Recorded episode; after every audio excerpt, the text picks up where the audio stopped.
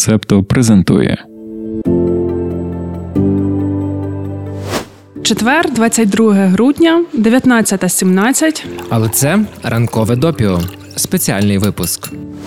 Як робити підсумковий випуск, якщо на календарі кінець грудня, а у голові все ще 24 лютого? Ми зазвичай робимо огляд новин у світі, але коли думаємо про весь рік, то з одного боку розуміємо, що це був дуже насичений подіями рік, як в Україні, так і в світі. З іншого боку, можна сказати, повномасштабна війна в Європі, в Україні найбільша з часів Другої світової, і це буде абсолютно вичерпно. Врешті ми вирішили, що хочемо сьогодні просто пригадати те, що залишилося у пам'яті про рік, що минає. Рік, коли повітря пахне горем, журбою, сміливістю. І трішки ще бензином від генераторів. Рік, коли ми за свободу платимо величезну ціну, що не піддається компенсації. Рік, коли світ дізнався більше про нас, коли ми самі про себе довідалися більше і стали ближчими. Оскільки випуск спеціальний, то давай не як завжди. Давай відкладемо в бік телефони з написаним текстом і просто поговоримо. А ти, дорогий слухаче чи дорога слухачко, нас слухай і ділися у коментарях своїми думками чи враженнями про цей рік. Давай ще знімемо навушники. Давай. Добрий вечір. Добрий вечір. Давай скажемо всім, по-перше, що я Дарина. Я Антон.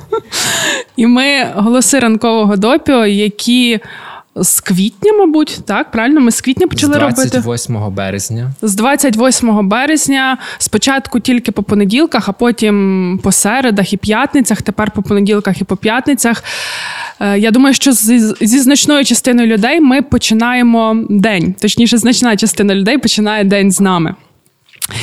І Антон, згадуючи рік, що минає, давай так. Е, Ми домовилися, що ми виберемо по 5 пунктів, які залишилися у нас в голові станом на грудень 2022 року. Скажи, як тобі взагалом було вибирати ці 5 подій, і що це були події? Е, вибирати було дуже дуже цікаво і дуже складно, тому що я мушу зауважити, що за час створення подкасту ранкове допіо, бо якщо хтось не знає, ем, розсилка почалася трошки раніше. Ем, ми зробили більше 25 годин контенту. Ого, це більше написала- доби. Ти написала Даринко з Танею і з командою більше 700 сторінок тексту, який ми випустили. Тому обирати було складно, дуже багато всього відбулося. Але в принципі я собі відмітив деякі паттерни, скажімо так. Е, Ну, для мене най, найголовніші події все одно стосувалися так чи інакше, оскільки це були події у світі, щоб був зв'язок з Україною, з тим, що відбувається у нас. То що, я, я буду починати? Чи ти? Починай. Ну добре. Ти, Ти перший с- пілот, я другий пілот.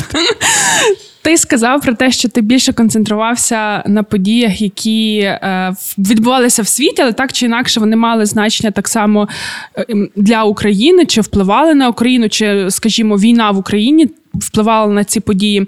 І ось в мене теж. Перший мій пункт це не про новину, не про те, що відбулося, а це радше про моє усвідомлення.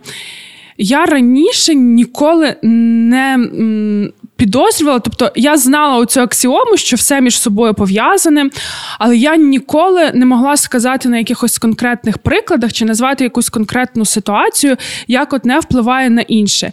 І, е, мабуть, ще минулого року я би не сказала, що там, скажімо, е, потенційна на той момент агресія з боку Російської Федерації, вона має також безпосереднє значення і безпосередній вплив на ситуацію у Тайвані. Але коли ми сьогодні говоримо про Тайвань, у нас відразу якісь з'являються паралелі з Україною, і ця, цей взаємозв'язок він є дуже очевидний. Чи скажімо, раніше мені здається, отак суто з нашого публічного простору, ми не до кінця розуміли взагалі роль України в світі, зокрема в забезпеченні. Продуктами харчування, і мені видається, що це взагалі для всього світу, і для подекуди для нас самих це стало величезним відкриттям. Що, скажімо, е, італійська паста баріла робиться з українського борошна. І в мене тітка багато років прожила в Італії. Вона нещодавно до мене дзвонила і розповідала, що їй дуже боліло от початок вторгнення, і коли там почали повідомляти і в італійських новинах, що може бути дефіцит пасти, тому що от вона робилася з українського борошна, то в італійському сегменті інтернету стали дуже дуже популярними побоювання, що як так, ми всі ці роки їли пасту з українського борошна, воно ж чорнобильське. І це була їхня така величезна бентега, і вона каже: мені ну прикро було прямо неймовірно до якихось таких болісних фізичних відчуттів. Тому от мій такий перший інсайт 2022 року світ дійсно дуже взаємопов'язаний, і наша ситуація в Україні впливає на весь світ. Весь світ впливає на Україну. Крім того. Я дуже довго говорю, але я ще можу сказати, що в мене зі шкільних часів проблеми були завжди з географією. І ті, хто мене знають довший час, тут сидить одна пані, яка махає головою, знає, що в мене в принципі проблеми з орієнтацією в просторі. І е, коли це було ще до допіо, це було влітку 2021 року, тоді. Китай оголосив, що їхній ворог номер один це Австралія, тому що Австралія вона там в себе почала будувати підводні е, човни.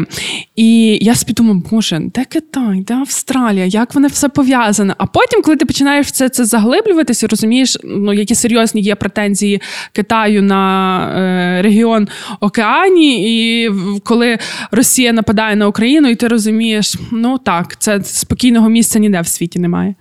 Я, до речі, теж одним з пунктів і, і взагалі, е, одним з важливих. Подій, процесів, які відбувалися в, в світі, відмітив якраз ці е, процеси в Китаї пов'язані з Тайванем і з нарощуванням їхнього впливу в цьому регіоні. Страшно було, як Пелосі туди летіла дуже, на Тайвань. Дуже страшно було. Я я себе зловив на думці, що можливо краще вона би цього не не робила, але потім думаю, це такий неправильний тейк, коли говорити, що не робить цього тільки те, щоб не роздратувати, наприклад, агресора. Потім зрозумів, що це було правильним рішенням, і що в результаті Китай просто стурбувався, мені здається. Ну так, так. Давай, твій хід. Ну, я тільки скажу, що в мене ми домовлялись про п'ять пунктів. Я виділила для себе більше, і я тепер на ходу буду вирішувати, що про що говорити, про що ні. Ем, Добре, якраз окей, перший пункт, може, давай його якось трошечки е, більше проговоримо. Якраз ми вже зачепилися за ці е, нарощення сил Китаю і спроба е, підготовки до війни, до такої асиметричної війни в Тайваню. Угу. От мені здається, що м, Китай, побачивши м, ситуацію агресії Росії проти України, мені здається, трошечки приспустив свій е, натиск За, свій натиск з приводу нападу на Тайвань. Я не знаю, чи взагалі тоталітарний режим може подивитися е, на ситуацію в світі більш-менш об'єктивно. Тобто, тут взагалі питання, чи можемо ми щось оцінювати об'єктивно, але в випадку з тоталітарним режимом, ну так чи інакше, вони це дивляться через якусь свою оптику. І я ну я чесно я не можу сказати, що знаєш, вони там там якось е, припинили свої якісь прагнення вирішити тайванське е, питання в свій бік подивившись на е, те, що відбувається в Україні. Мені здається, що тут якраз цікавіше те, що Китай е, виносить уроки з е, війни в Україні і того, як Україна дає відсіч Росії, і не лише Тайвань, але й союзники Тайваню. От я пам'ятаю, що була ціла низка матеріалів про те, як Штати вивчали досвід того, як Україна обороняється, і таким чином вони також формують ем, якби список зброї, яку варто надати Тайваню, щоб він міг чинити опір Китаю. Ну і оця вся історія з нашою теробороною, що це теж е, Тайвань вже починає в себе розвивати. В них стали дуже популярними курси базових тактичних навичок. От мені здається, що тут в цій ситуації, мабуть, таки більше вчиться Тайвань. Хоча Китай це закрита держава, ми можемо не знати. Е, до речі, в нас був нещодавно випуск цілий присвячений Китаю, і так заглядаючи трошки на наступний рік, що ти думаєш Які які прогнози чи тенденції, що буде відбуватися з Китаєм, як він буде себе поводити? Сюди б Артура Харитонова, я думаю, він би сказав. Ем... Зроби ремарку, хто такий Артур Артур Харитонов. Він е... я не пам'ятаю, яку саме організацію він очолює, але він дуже шарить в всіх цих питаннях Китай, Тайвань, взагалі країни Азії. Е... Ну і взагалі він такий знатний китаєфоб. Е... В чому я з ним дуже сильно погоджуюся. Ну, е... мені здається, що зараз Китай буде в 2023 році стикатися щонайменше з коронавірусними викликами, тому що в той час, коли раніше там весь світ вже адаптовувався під е, нові реалії пандемії. Китай весь весь цей час провадив цю свою політику е, нульової терпимості до ковіду. Там були дуже серйозні обмеження. Ця політика, всі ці заходи, вони себе не виправдали. Тобто, ковід він все таки в країні залишався, але при цьому не виробилося ні оцього колективного імунітету ніякого, ні фактично економіка не адаптувалася до нових е, реалій. Тобто, згадайте до повномасштабного вторгнення в нас були якісь там зони. Тобто, ми зрозуміли, що зона червона закрилось все. Зона помаранчева, щось там працює, щось не працює. Зелена зона, ми живемо. Ну, а в них цього всього не було. І мені здається, що це величезний виклик буде зараз. І ті соціальні протести, які вже були, вони якраз були пов'язані з ковідом. Думаю, що можуть бути. Далі якісь такі рухи, але вже там щодо інших аспектів коронавірусу. Ну і ще, до речі, е, тут, тут таки вже якщо про Китай говорити, то Артур Харитонов якраз він писав, що ці всі протести, які ми бачимо, я апелюю до нього, бо мені здається, що в українському е, публічному просторі він якраз. Ем, так найбільш ґрунтовно пояснює всі процеси, які там відбуваються. І він каже, що е, ті протести, які ми бачимо, це соціальні протести. Тобто, що вони не проти комуністичної партії, не проти тоталітарної держави, а вони. З апеляцією до комуністичної партії, що зробіть так, щоб нам стало краще жити. Дорогий Сі, будь ласка. Можна на роботу. Підписуйтесь на Артура Харитонова в Твіттері. Зокрема, він там пише дуже цікаві речі. Ми так е, зі старту почали вже дуже таку глибоку тему Китаю розвивати. Я б хотів, може, трошечки е, з такого простішого, загальнішого почати. Просто може розкажи, Даринко, як ми готуємо допіо, як е, взагалі відбувається підготовка до створення звичайного запису. Ох. Дуже шкода, що в нас на події немає сьогодні нашої колежанки Тетяни. Вона зараз е, не в Україні, тому що насправді вихідна точка це Таня. Взагалі, коли ми починали робити допіо, яке було ще розсилкою, то е, це було до вторгнення, це взагалі був кінець минулого року. І ідея була в тому, що ми всі досить різні, хоч і з однаковими цінностями, збираємося в одному офісі. Нас цікавлять різні речі. Марта, наприклад, любить багато що, що пов'язане з південною Кореєю. Там постійно нам розказує про дорами, про кей-поп, про якісь соціальні аспекти Південної Кореї, як це впливає на культуру. Таня, е, оскільки вона раніше працювала в театрі, взагалі з культурними проєктами, то вона дуже цікавиться мистецтвом. Е, відповідно, вона могла б привносити щось мистецьке. Е, в мене бекграунд політологічний, в мене є ще один подкаст Макіавельки. Відповідно, я можу дивитися з цього боку. Вікторія в нас юристка, правозахисниця, вона може дивитися з цього боку. Марк цікавиться наукою, він може цю перспективу давати. І десь. Я думаю, перші 15 випусків ми і працювали в такому форматі, що просто всі приносять ем, якісь новини. Потім, само собою, органічно сталося так, що за ем, відслідковування подій в світі відповідає Таня. Ем, я меншою мірою, тобто я теж це роблю, але Таня вона власне е, бере оцю таку. Організаційну складову на себе, що вона постійно моніторить західні медіа і вибирає або найголовніше, або найцікавіше. І мені здається, що це дуже класно, коли це робить одна людина, тому що тоді е, є оця тенденційність, і тоді ми з випуску в випуск ми даємо якусь певну логіку і відслідковуємо, наприклад, як е, змінюється ситуація, ну скажімо, з абортами в США.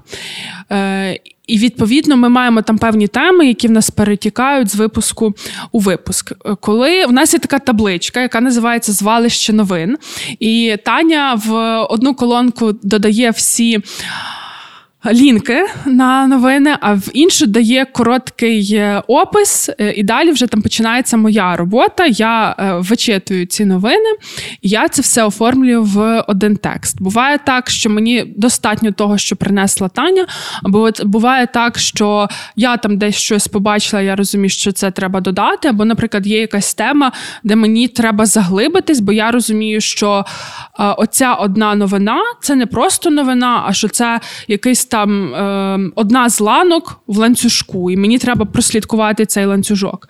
І взагалі, ми е, в, на, наш підхід він не про швидкі новини, це не про фастфуд. Тому, от, наприклад, до нас приходив е, коментар, чому ми е, мало пишемо, чи там взагалі не пишемо про протести в Ірані. І для нас насправді це завжди виклик, тому що ми щось маємо відкинути, а щось вибрати. І якщо ми беремо е, от ситуацію з протестами в Ірані, то ми не дуже бачимо сенс в тому, щоб переповідати перебіг протесту, кого затримали, кого вбили. Тобто, ми би звертали, ми повідомили, що протести почалися. Ми повідомили через яку причину, і далі логічно е, ми би мали повідомляти про якісь е, ну такі ключові точки, так чи якісь зміни, які відбулися в випадку з Іраном е, специфічно, тому що країна закрита, і там відверто нам десь не вистачає бекграунду для того, щоб в цьому всьому розібратися. Тому ми е, цю тему не беремо. Ми вичікуємо так. Е, Є те, що десь там нам чи простіше розібратися, чи ми вже заглиблені. В тему, відповідно, ці новини опрацювати набагато швидше. Ну, от я пишу текст. Е, По техніці воно потім переходить е, пізно ввечері до мене. От і або я начитую е, випуск, або або Дарина мені скидає вже готовий начитаний матеріал. Я вже його звожу до кубки, і на ранок ми маємо готове. Звожу до кубки, змучую до кубки. Давай відверто. Ранкове допіо. Е, добре, е, давай може трошки поговоримо про збір матеріалів. Чи ти вже має, хочеш може перейти до якоїсь своєї. Е, про збір матеріалів, ну кажи. Е, власне, не про не так не так про збір матеріалів, як про роботу з медіа. Угу. Бо я пам'ятаю, в нас були випуски, де ми по-різному ставилися до різних медіа. Вони по-різному, по-перше, висвітлювали події, які відбуваються у нас, і часто були упередженими. Розкажи, може, кого ти читаєш, не читаєш, і можливо, ми щось порадимо нашим слухачам. Ну, я скажу, що Таня, яка власне вибирає новини, вона читає дуже багато медіа. Тобто в неї точно є розсилки New York Times, Bloomberg, The Guardian, Reuters, е, Washington Post. Е, щодо мене, е, я люблю The Guardian, і я дуже люблю The Washington Post. Це моє улюблене медіа. Ем, тож ти казав, що були випадки, коли ми там ем, це Нью-Йорк Таймс стосувалося, коли вони зробили редакційну статтю. Е, яка не відповідає очікуванням і запитам українського суспільства щодо вирішення е, війни з Росії, бо вона схиляла в бік того, що давай, дорогий Байден, е, схиляй Зеленського до переговорів і що треба це врегульовувати зараз. І тут просто з ти дуже класну тему зачепив взагалі з цими медіа, тому що знаєш, який в мене є пункт в там в мене в нотатках. У мене е, я згадала, що ну рік почався не 24 лютого, рік почався 1 січня, і до 24 лютого був е, насправді жахливий період, коли всі світові медіа писали про те, що буде напад. Е, Росії на Україну, і більшість з них писали в такому ключі, що ну, типу, треба прощатись з Україною. Ну ну там була тільки інформація, яка стосувалася оцього бойового угруповання Росії. Е, чисельності армії, кількості озброєння саме російської. І дуже рідко, коли мені здається, що, мабуть, лише ем, французькі медіа вони звертали увагу на те, що Україна може протиставити е, Росії. І я пам'ятаю, що оцей е, такий ну, жахливий період. Я думаю, що всі ви пам'ятаєте, ми тоді були на страшенних нервах. Плюс, до, коли до цього інформаційного шуму е, вже в момент, коли там виїжджали посольства російські, консульства, і додавалося постійні замінування шкіл, постійні замінування торгових центрів. Ну це було дуже сильне напруження. А всі ці медіа вони приїжджають сюди. І я пам'ятаю той момент, коли Reuters всю ніч транслювали е, Майдан Незалежності в очікуванні нападу. І в них оце добу, здається, тривала ця трансляція. І це для мене просто ну, було щось жахливе, і мені здається, що. Це такий дуже прикрий вияв е, медійної роботи, медійної сутності. Оця гонитва за ну, за сенсацію. Бо з одного боку, медіа дуже багато що вирішують, і там навіть сьогодні ми розуміємо, що Україна завжди має бути в центрі уваги медіа.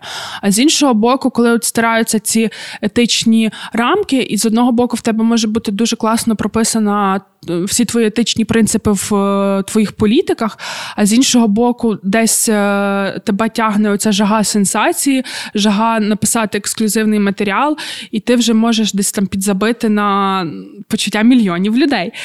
Але в от тоді, коли м, була трансляція з м, Майдану Незалежності, пам'ятаєш, який там був дуже класний момент? Там був момент з дроном, якщо я не помиляюся, але я не не пригадую, що на ньому було написано. На ньому було написано: здам гаражі в оренду номер телефону. На жаль, чоловік, який е, підвісив цього дрона, він загинув на війні. Він був нашим захисником. І наскільки я прочитала, то десь має вийти документальний фільм про нього. Але ну то був жахливий період. Тобто, зараз ми розуміємо, що ми живемо. В часі війни це просто е, дійсно час трагедій, час болю, час горя. Але отой період по напрузі, мені здається, що він якийсь був моментами навіть ще гірший. Ти, до речі, бачив фільм, є такий з Джейком Джиленголом Стрінгер. Це дуже класний фільм, я його рекомендую подивитися. Ну, по-перше, е, Джейк Джилен, він so hot man. По-друге, там ідет іде стрінгер це професія е, якраз в медійній сфері, де є люди, які відслідковують повідомлення по поліцейських раціях, і коли вони чують, що десь відбулася аварія, вони чи якийсь інший інцидент, вони виїжджають туди з камерою, щоб першими зафіксувати це, і тоді матеріали продають. Е, телевізійним новинам. І ну далі я не буду розповідати сюжет, але це такий прикольний фільм, в тому числі про етичний вибір, про етичну дилему. Тому я всім дуже рекомендую його подивитися. Давай трошечки загорнемо цю історію з медіа і будемо потрошки рухатися до інших пунктів, але ще запитаюся, ем, ну, варячись в цьому інформаційному потоці, як ти зараз спостерігаєш, як західні медіа чи стали менш упередженими е, щодо України, все ж таки. Ем, І чи тримає наскільки тримається цей фокус на нашій темі? Е, Ну, е, щодо фокусу, відразу скажу, що ми його втримуємо. Ну, тобто, ми десь можемо випасти, бо якщо ми візьмемо го, е, дуже гостру оцю фазу, коли це була битва за Київ. І події відбувалися, тобто бойові дії відбувалися ще на Київщині. Тоді Україна взагалі не сходила з, з перших шпаль. Тобто я пам'ятаю, що це навіть в якомусь ще, мабуть, з оцих таких письмових е, випусків сенсі розсилок ем, допіо, там навіть е, був такий момент, що ми писали, що п'ять тижнів ми не сходимо з е, перших шпальт. А якщо ми візьмемо там, скажімо, коли була така гостра. Новина, гостра ситуація, що новий штам ем, коронавірусу, Омікрон. Чи ще там десь е, Афганістан, давайте візьмемо в Афганістан. Ну, тобто вони менше тримались. Мені здається, Афганістан тримався 4 тижні в трендах. А ми це було 5, і ми далі продовжували. І Мені здається, що це було 8 тижнів. І далі. Е, все залежить від того, як спрацьовує держава і як спрацьовуємо ми. Тобто е, вчора в американському твіттері номер один неслося. Ну тобто, номер один це знову Україна по трендах була. Тут дуже залежить від того, як ми працюємо. А щодо упередженості медіа, ну дивися. Мені е, простіше говорити, мабуть, про американські, тому що там медіа вони ніби й незалежні, але тим не менше вони мають свою якусь. Партійну е, зацікавленість. І якщо ми там візьмемо Нью-Йорк Таймс і Washington Post, це е, два медіа продемократичні. Але в контексті України в них можуть бути позиції різні, і дуже часто вони різні. Тобто, так чи інакше, вони проукраїнські, але Washington Post він більше з позиції давайте карати русню. Ну, типу, давайте будемо рішучими. Тобто вони так звані яструби. Нью-Йорк Таймс, вони оце, ну, давайте там переговори, щось вирішувати, і всяке таке. Але тим не менше, і в тих, і в тих медіа є класні матеріали. І в них є дуже цікаві репортажі. І ще що от мені цінно в роботі з е, іноземними медіями, і що я для себе зауважую. Я просто я казала, що в мене політологічний бекграунд, і мені, е, мабуть, складова політичних комунікацій і, взагалі, людської сторони політики, вона мене завжди цікавила е, найбільше. І ем, Офіс президента, от я вже помітила, що вони е, дуже охоче йдуть на співпрацю з е, різними такими світовими великими медіа, і вони пускають до себе в закулісся. І, от, наприклад, коли Тайм е, вибрали Зеленського людиною року і український дух, то вони робили дуже крутий репортаж, їздили разом із Зеленським до Херсону, і вони розповідали про те, як от відбувається ця поїздка, як там не дуже задоволені його охоронці, як він їздить їздить в е, поїзді, яке там в нього ну, звичайне купе. І це такі дуже прикольні е, речі. Е, їх в українських медіа не завжди прочитаєш, а в закордонних такого багато. Малесенька ремарочка, просто з нами тут журнал Тайм. І Валерій якому, Федорович. На якому наш прекрасний Валерій Федорович Залужний. Завершуємо тему з медіа. Переходимо до нового пункту. Що ти маєш? Що я маю? В мене є коротенький пункт, і він ейджейський. А потім ще може я розкажу історію, яка буде в жанрі чорного гумору. Ем, Коли почалося вторгнення, дуже багато іноземних медіа дивувалися вікові ключових фігур в Україні. Тобто молодий президент, молоді громадські діячі, е, Тарас Чемут, якому ще не було 30, Володимир Зеленський 44, начальник розвідки Кирило Буданов 36. І такі, ну як такі молоді люди. Тобто, це дуже багатьох дивувало і захоплювало.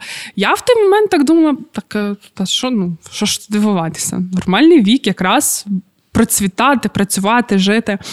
А потім, коли ти більше вникаєш у новини, ти розумієш, що в принципі політика вона дуже часто про людей літнього віку. І я пам'ятаю, коли там були е, протести. Такі жорсткі протести на Шрі-Ланці. Там ж оці брати, президент і прем'єр-міністр, я забула, яких звати. І е, там одному 76 років, іншому 78, і вони ще ніяк не можуть відпустити владу. Е, Вчора дивлюся. На Байдена, якому 82, здається, і теж така думаю, ну що ж це людина вже в такому поважному віці. Ну тобто, я до того, що це для мене стало якимось таким, знаєш, відкриттям. Тому що я пам'ятаю, що для нас після революції гідності це був величезний суспільний запит і така величезна суспільна потреба, що в нас прийшли молоді люди, що в нас з'явилися молоді обличчя. І в принципі, в нас молоді люди звикли брати відповідальність, в тому числі і за країну. Але якщо так згадувати, навіть там стародавній Китай і мислителів стародавнього Китаю, то ну, політика це завжди була була справою старших людей. Розказати чорну історію? Звісно. Минулого року ем, я щось говорила з батьками, і зайшлося про е, Камалу Харріс. І я сказала тоді таку фразу, що вона та хто буде президенткою США, якщо Джо Байден не добуде свій термін до кінця. Не доживе його до кінця. От, Ще отак. до того, як вона стала віце... Ні, вона вже була віце-президенткою. І я просто, по-моєму, я таким чином пояснювала мамі з татом роль е, посади віце-президента в США. Ну, тобто, віце-президент він стає президентом, якщо з президентом щось стається. А оскільки Байден вже такий постарший чоловік, тому я сказала, що ну, вона стане президенткою, якщо він раптом не доживе до кінця терміну. І е, коли в нас почалося вторгнення. Це вже був десь там травень, може навіть коли Зеленська е, літала і виступала е, в конгресі і просила там зброю. Він ще на наступний день написав, що він захворів на коронавірус. І я в цей момент згадую ці свої слова, що там вона буде президенткою, якщо він не доживе до кінця свого терміну. А він ну там йому 80 плюс, тобто він вразлива категорія. І я розумію, що коронавірус це в принципі навіть з вакцинацією. Ну, це вакцинація значно полегшує перебіг, але ну всяке може бути. І я в той момент так трошки ну навіть е, запереживала, тому що ще це на нашу голову, знаєте, стратегічного партнера. І вчора, коли Зеленський виступав в конгресі, то я теж звернула увагу, що дуже багато людей старшого віку ну, є конгресменами та конгресвумен. Е, до речі, про стратегічного партнера я теж е, помітив, що дуже багато новин у нас в допі було присвячено Америці. І Як як, як тому питанню, як вони підтримують Україну, так і їхнім внутрішнім багатьом процесам. Зокрема, там як відбувалася справа Ро проти Вейда, по-перше, угу. і це стосувалося Верховного суду і абортів. І абортів. Так, я думаю, що є сенс нагадати трошки цю історію. Ну давай дуже коротко. Історія давай. про те, що е, колись давно, в 70-х роках минулого століття, Верховний суд США е, приймає рішення в справі Ро проти Вейда, що право на аборт це є конституційним правом жінки. До якогось там терміну, до 24, 24 тижнів Вікторія махне головою. До 22 тижнів можна було робити аборт, і що це е, це конституційне право. Тобто інші штати вони не можуть заборонити це робити чи накласти якісь обмеження. І ну тут треба розуміти, що там в Штатах система правова не така, як в нас. Там дуже там судове рішення є прецедентом, тобто е, воно по суті є як еквівалент закону. Це дуже спрощено і, е, мабуть, швидше за все, юридично неграмотно, але логічно. Віка каже, що навіть юридично правильно бачите. Е, Дуже добре. І е, ось ми маємо нове скликання Верховного суду, і тут я от про це якраз це, до речі, один з моїх пунктів, Антон. Ти знаєш? Е, але в мене він був не як аборт і не як роб проти Вейда, а власне як Верховний суд е, США. Бачиш, Тому... я вже дуже добре тебе відчуваю. Ми гарно спрацювалися за цих вісім ну, місяців. Ще, Скільки ти поправив моїх екань, бекань і дублів? Ем, так от, Верховний суд в тому складі, який є зараз, е, він по суті, здебільшого був сформований Трампом, і Трамп туди напхав дуже консервативних суддів. І е, відповідно в таких питаннях, які там є суспільно тригерними, які е, досі чомусь піддаються дискусії, як там, наприклад, питання абортів чи питання е, прав ЛГБТ, е, цей Верховний суд в тій формації, яка є зараз, він е, схильний приймати консервативні рішення. І е, якось так сталося, вже не пам'ятаю. Мені здається, що це навіть ніде не проговорювалося в медіа, що вони чомусь взяли, підняли цю справу Ро проти Вейда і вирішили її переглянути і скасували ну, свіже своє ж рішення, рішення Верховного суду. І це означає, що тепер право на аборт не є конституційним, тобто кожен штат він може вирішувати самостійно, що дозволяти, що не дозволяти.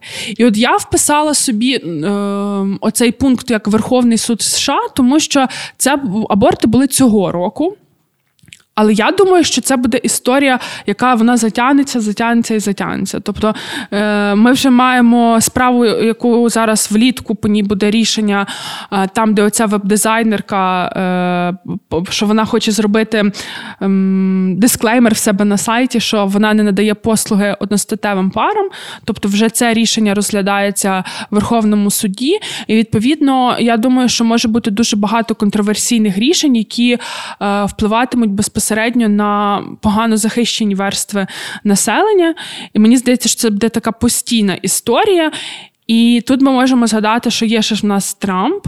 Трампісти, прихильники теорії змов.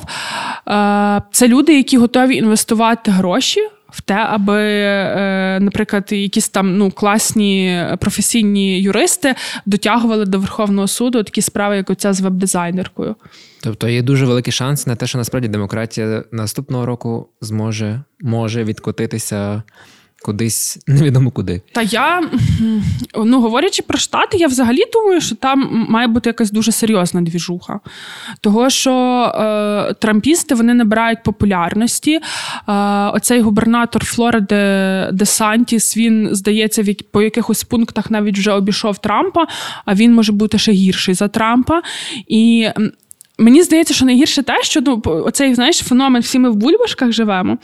Але ну, одна справа, ну там є моя бульбашка. Є твоя бульбашка. Вони десь перетинаються, десь не перетинаються. Але в принципі, якщо я захочу знати щось з твоєї бульбашки, ну то я це можу зробити, погодься.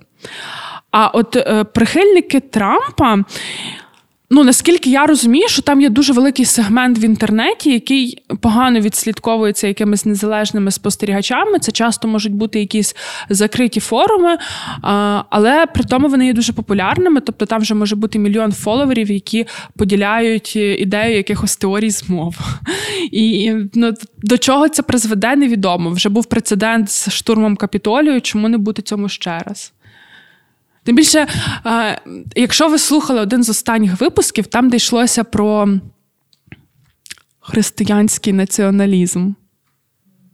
Там було дослідження, яке політико провели з університету Меріленду, і там є такий вражаючий висновок про те, що е, люди, розуміючи, що ідея християнського націоналізму, тобто це е, ідея про те, що треба штати визнати християнською державою, вона суперечить конституції, але вони це розуміючи, тим не менше підтримують її.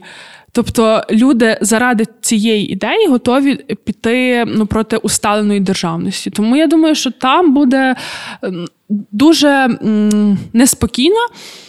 І дуже небезпечно, в тому числі для нас, тому що це наш стратегічний партнер, і те, що там відбувається в внутрішній політиці, безпосередньо впливатиме на те, наскільки Сполучені Штати будуть спроможними підтримувати нас в плані обороноздатності. Ну, Так, якщо вони стають вразливими, відповідно, і нам може стати нам може стати гірше в цьому плані. Я, до речі, теж вчора думав, що Боже, як добре, що. Е, ну так наклалося окей, не те, що добре, що демократи були при владі, коли почалося вторгнення. Ну е, тут є різні демократи, є різні республіканці. Бо ем, я пам'ятаю, що там коли, наприклад, я вчилась в університеті, хоча, якщо так подумати, це не було дуже давно, але ми про демократів і республіканців говорили за якоюсь такою парадигмою 80-го року, коли це був дуже такий чіткий поділ, вони були між собою дуже однорідні всередині партії. А зараз є, наприклад, там демократи, які більше тяжіють до центризму, є ті, які більше тяжіють до соціалізму. І ну, на таких відверто дуже лівацьких позиціях виступають. І вони теж не сильно підтримують Україну. Тобто, згадай там, пам'ятаєш, теж був якийсь лист, який підписали е, representatives, е, члени та членкині Палати представників від демократів, де вони там закликали, що треба обмежувати е, допомогу Україні, всяке таке. Потім списали це на те, що ну, якась там секретарка помилилась, цього лист, цей лист він не є валідний.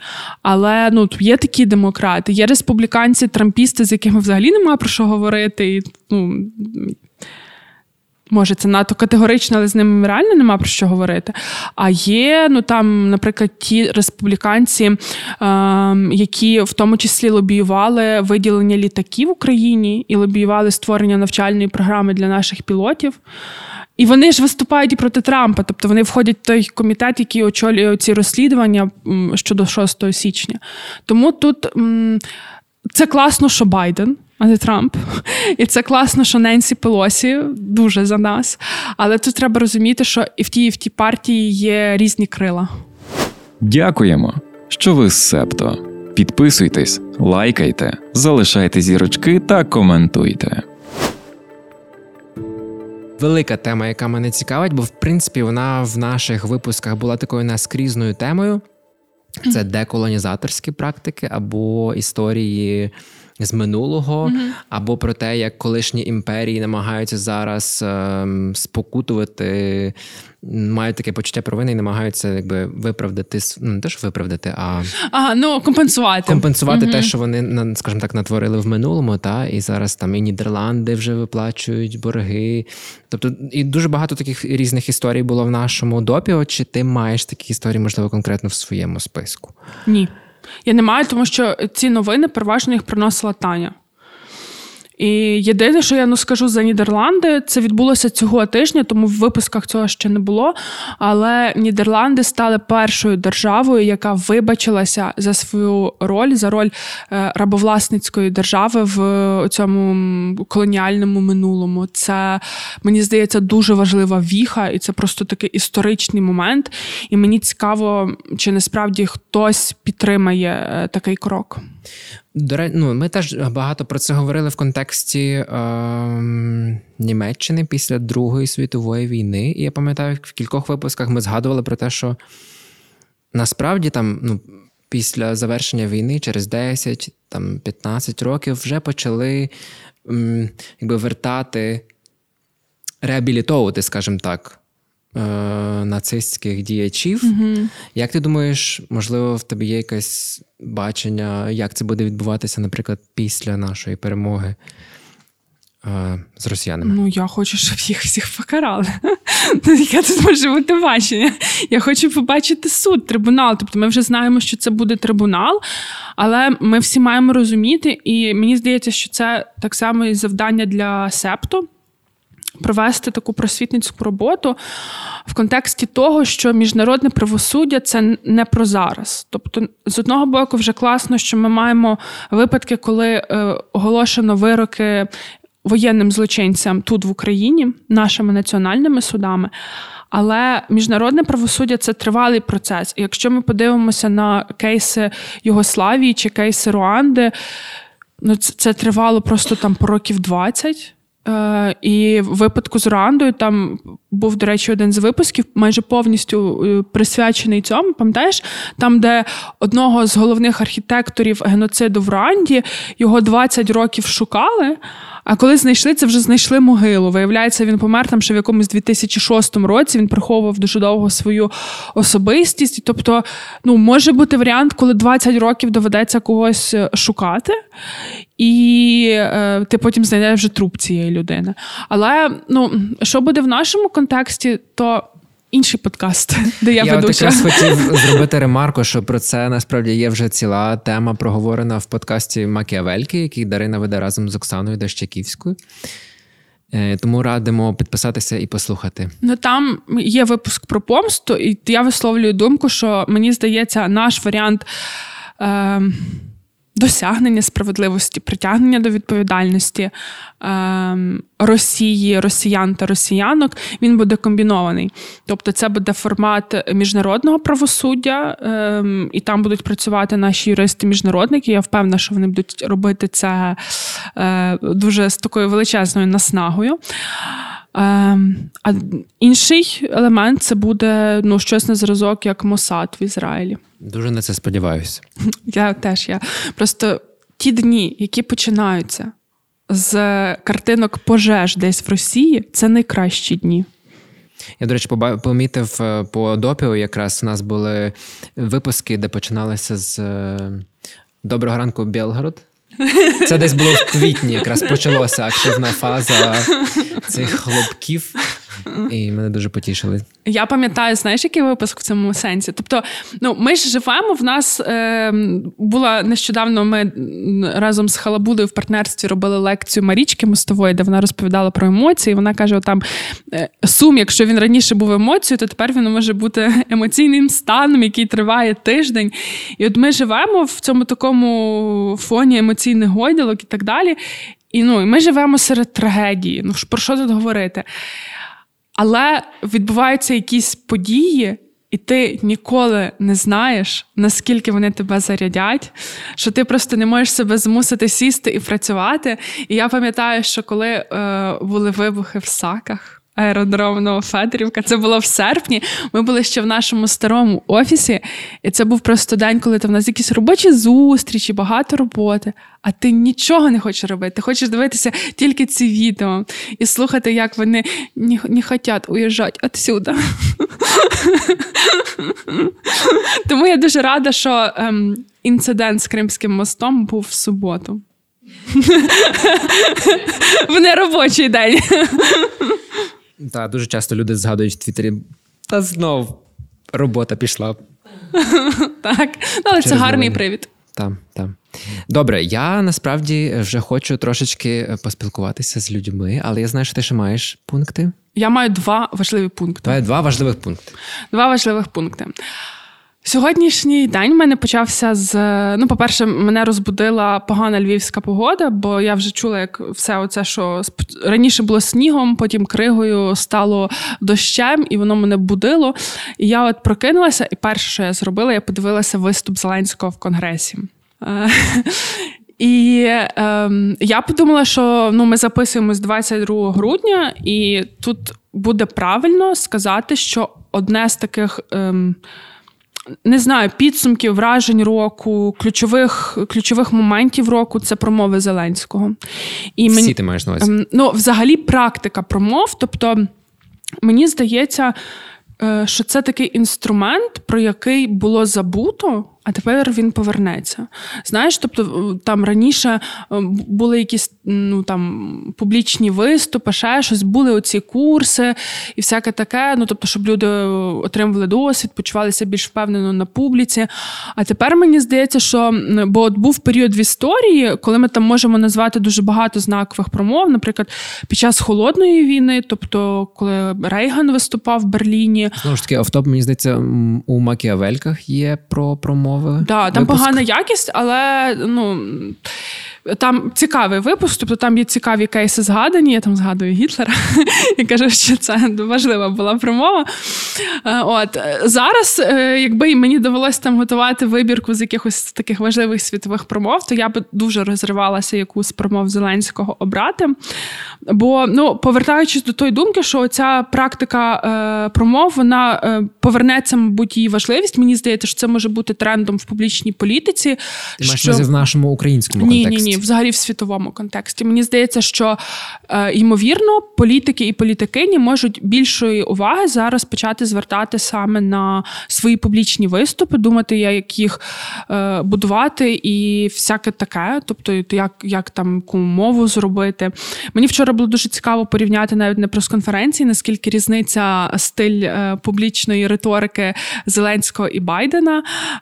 І Байден він ну, дуже в дусі американської такої традиційної демократичної політики е, виступив, і він такий, мені здається, був може десь менш конкретний, більш водавий.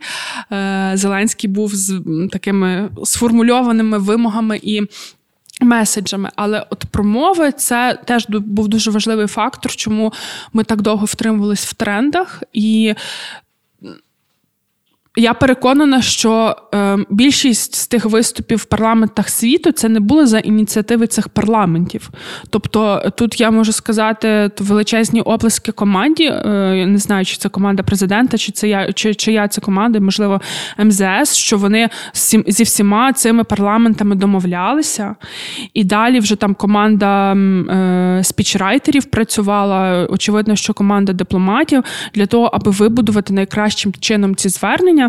Я навіть колись мала таку ідею, щоб зробити ну, невеликий такий аналіз, бо я прослідковую, що є в тих промовах. І в цих промовах завжди є там певні визначені наративи, тобто є наратив. Сміливості українців, сміливості українського народу, є наратив наших потреб і е, проблем. І завжди це е, от однакові меседжі, але вони під кожен виступ дуже класним чином адаптовуються, враховуючи е, контекст е, там, скажімо, того парламенту чи міжнародної якоїсь організації, де відбувається цей виступ. От я можу згадати, що нехай в Штатах ну це було дуже попсово, але там були аналогії з Перл Харбор і з 9.11. І це дуже впізнавані такі символічні події для будь-кого з американського суспільства. І коли отаке апелювання йде, і люди вже можуть провести аналогії, мені здається, що це дуже працює. Або була промова в ООН, де там говорилось про продовольчу безпеку, про е, всі ті виклики, з якими стикається Україна, про війну.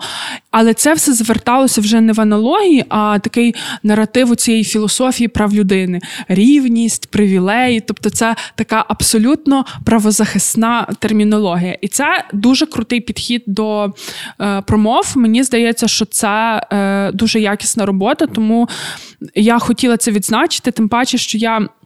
Недавно шукала, я пам'ятала, що в одному з випусків допі ми давали лінку на. Е, випуск.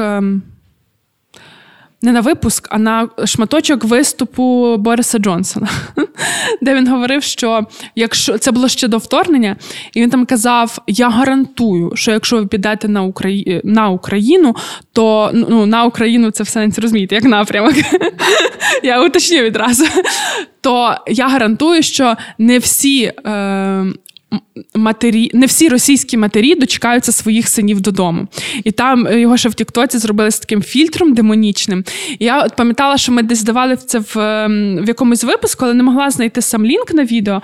А натомість я знайшла, що в. Ем, ми писали, ми про промову Зеленського писали щодо вторгнення, і там були якісь випуски, коли ми його трохи сварили, бо він там якусь дав таку тупу прес-конференцію, що це неможливо було слухати, тоді всі плювалися.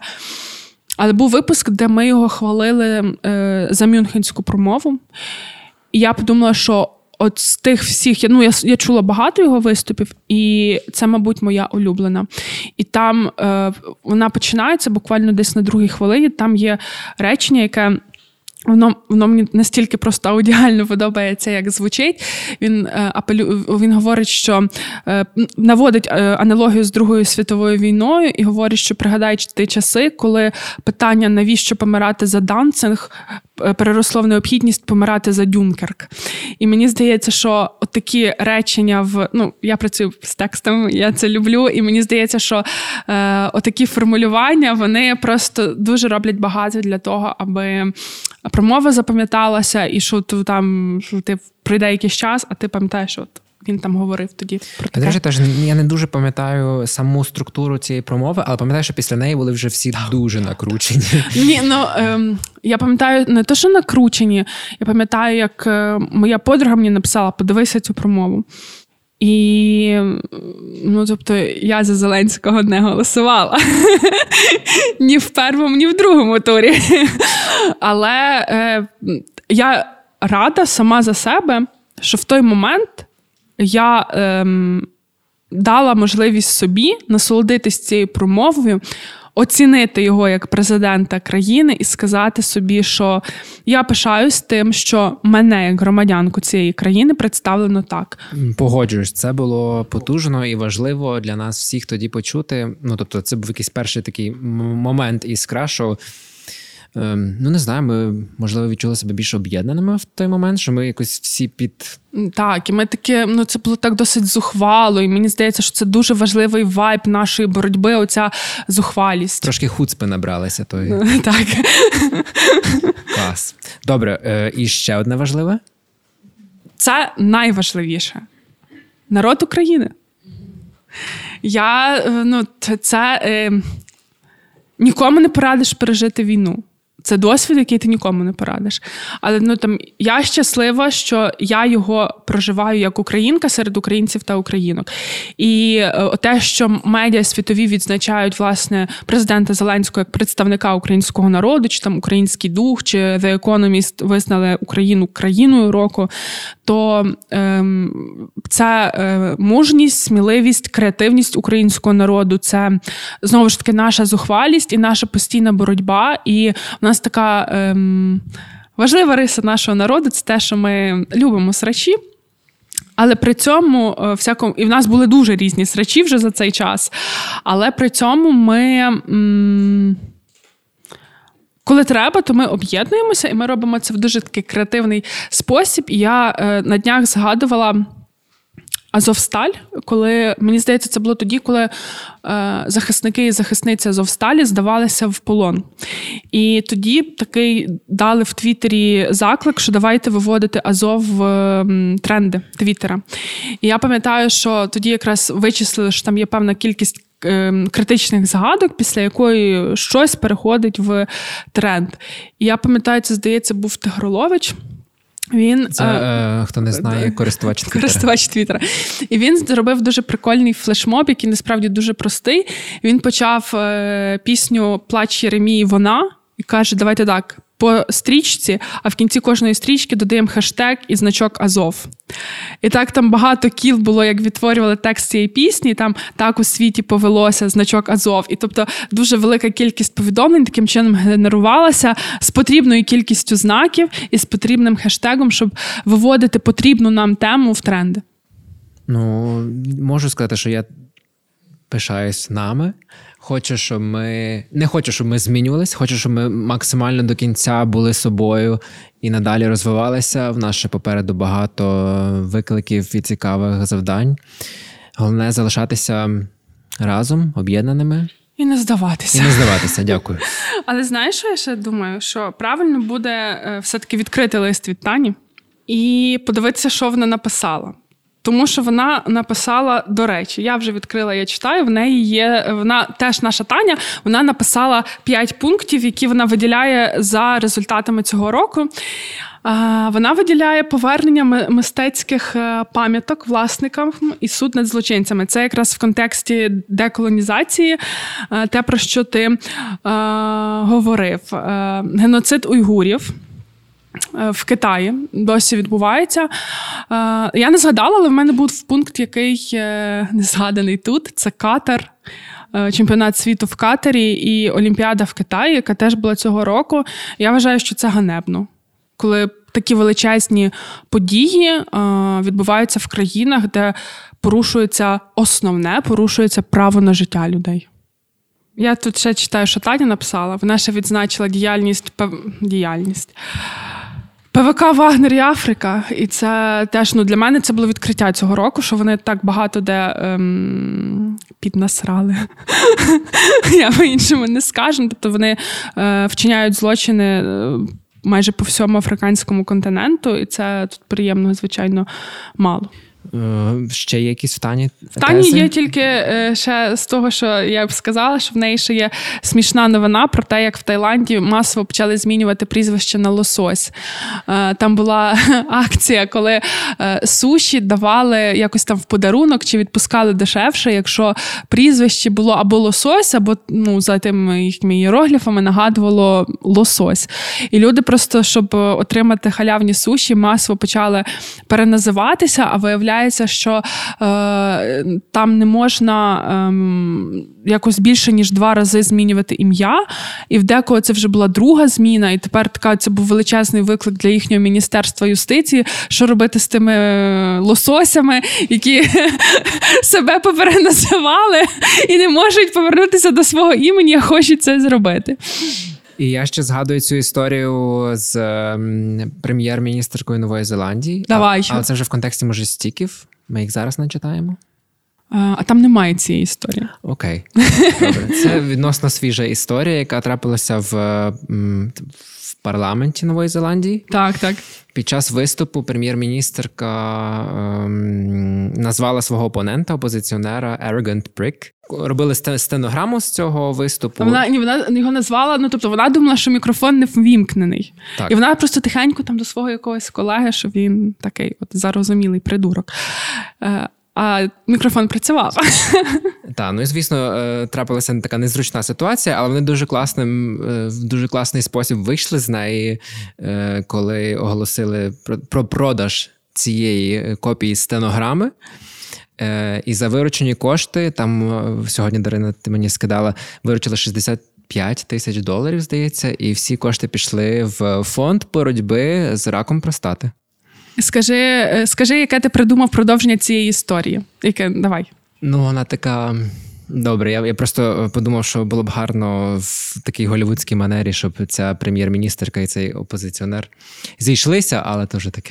Ну, а зняв про це фільм Наріман Алієв, та? який завжди хотів знімати романтичні комедії. Е, вона має партнера. Але, до речі, я згадала, що о, це в Новій Зеландії був такий цілий скандал, бо вона офіційно не не є заміжня за своїм партнером. І всі такі ой-ой-ой, ну як ж так? Прем'єр-міністерка погано. Але тим не менше вони ну, вирішили не йти на не не підгинатись під цей суспільний тиск. І мені здається, що вони далі офіційно не одружені. То що, стільки до ранкової кави? Про події стисло. Стіки до ранкової кави про події стисло.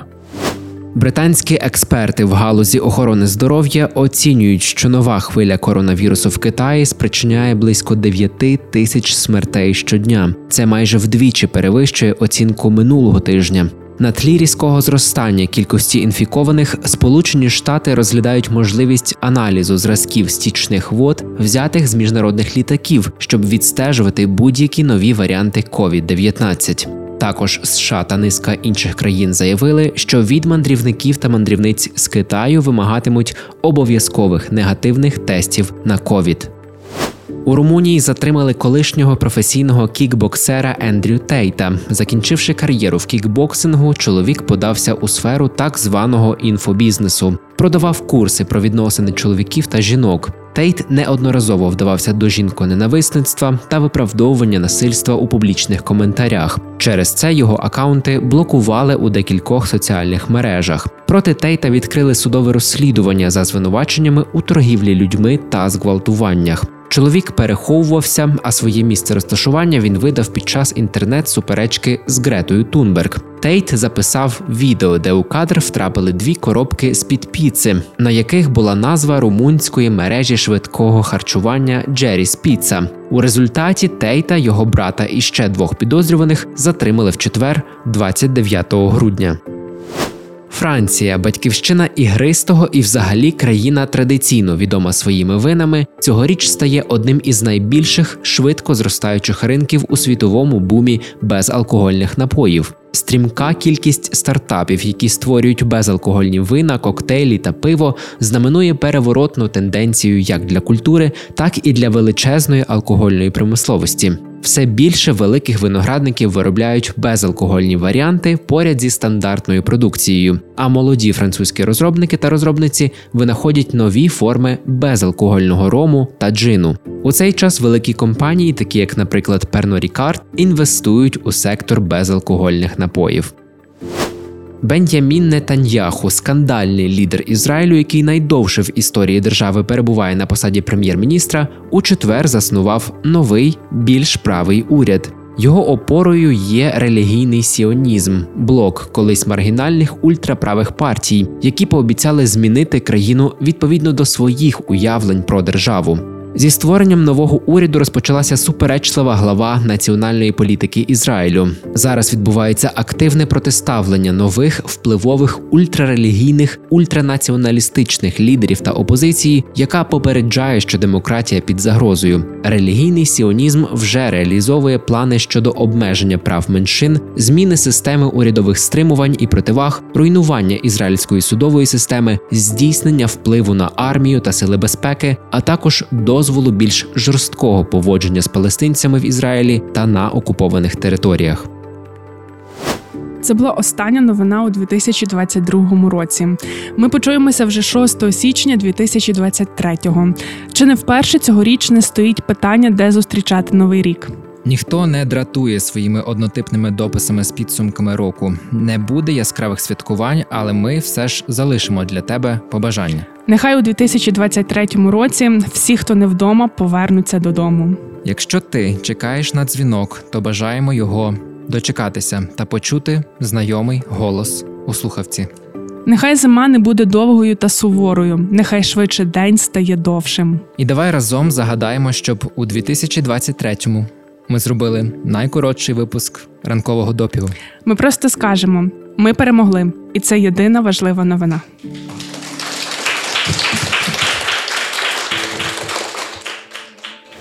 Ви прослухали подкаст Ранкове допіо. Шукайте септо в соцмережах, діліться враженнями та розповідайте іншим.